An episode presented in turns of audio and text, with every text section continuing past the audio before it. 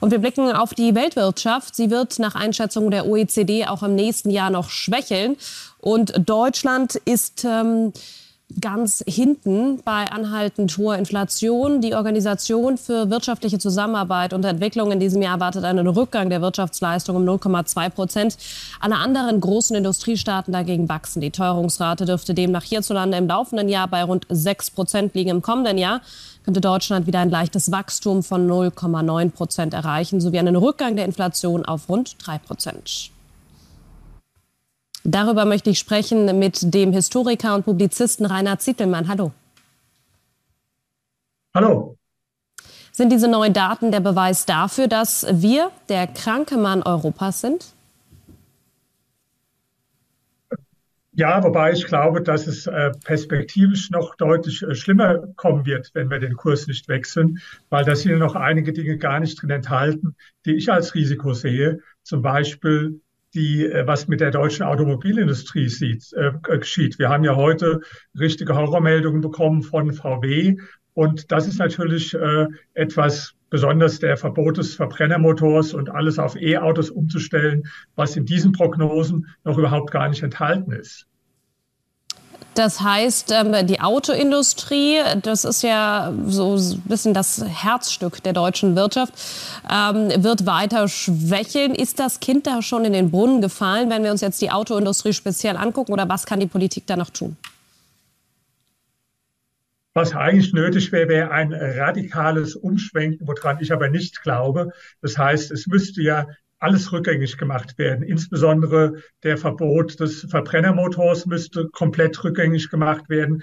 Äh, dann auch die äh, ganze Energiewende. Da ist natürlich schon der, das Kind in den Brunnen gefallen. Wir haben, wir gehören zu den Ländern mit den äh, höchsten Elektrizitätspreisen der Welt. Das ist auch ein Grund, warum viele Unternehmen abwandern aus Deutschland. Also man müsste die äh, sogenannte Energiewende rückgängig machen. Man müsste die Mobilitätswende rückgängig machen. Daran glaube ich aber nicht. Und deswegen äh, sehe ich auch die Perspektiven äh, noch sehr viel negativer äh, mittelfristig, als sie jetzt in diesem kurzfristigen Ausblick äh, schon sichtbar wurden.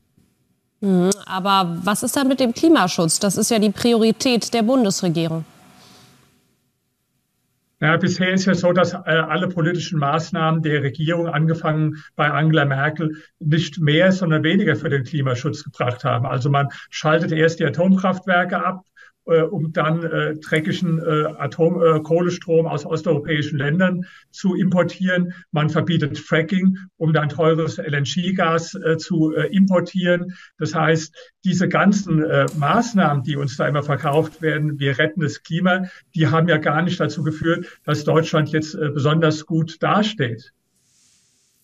Wann wurden denn die fa falschen Weichenstellungen durch die Politik gegeben? Dieser wirtschaftliche Niedergang von Deutschland, der hat ja nicht erst vor zwei Jahren begonnen. Sie haben jetzt äh, viele Maßnahmen genannt, die die Ampel getroffen hat, aber begann das nicht schon viel früher?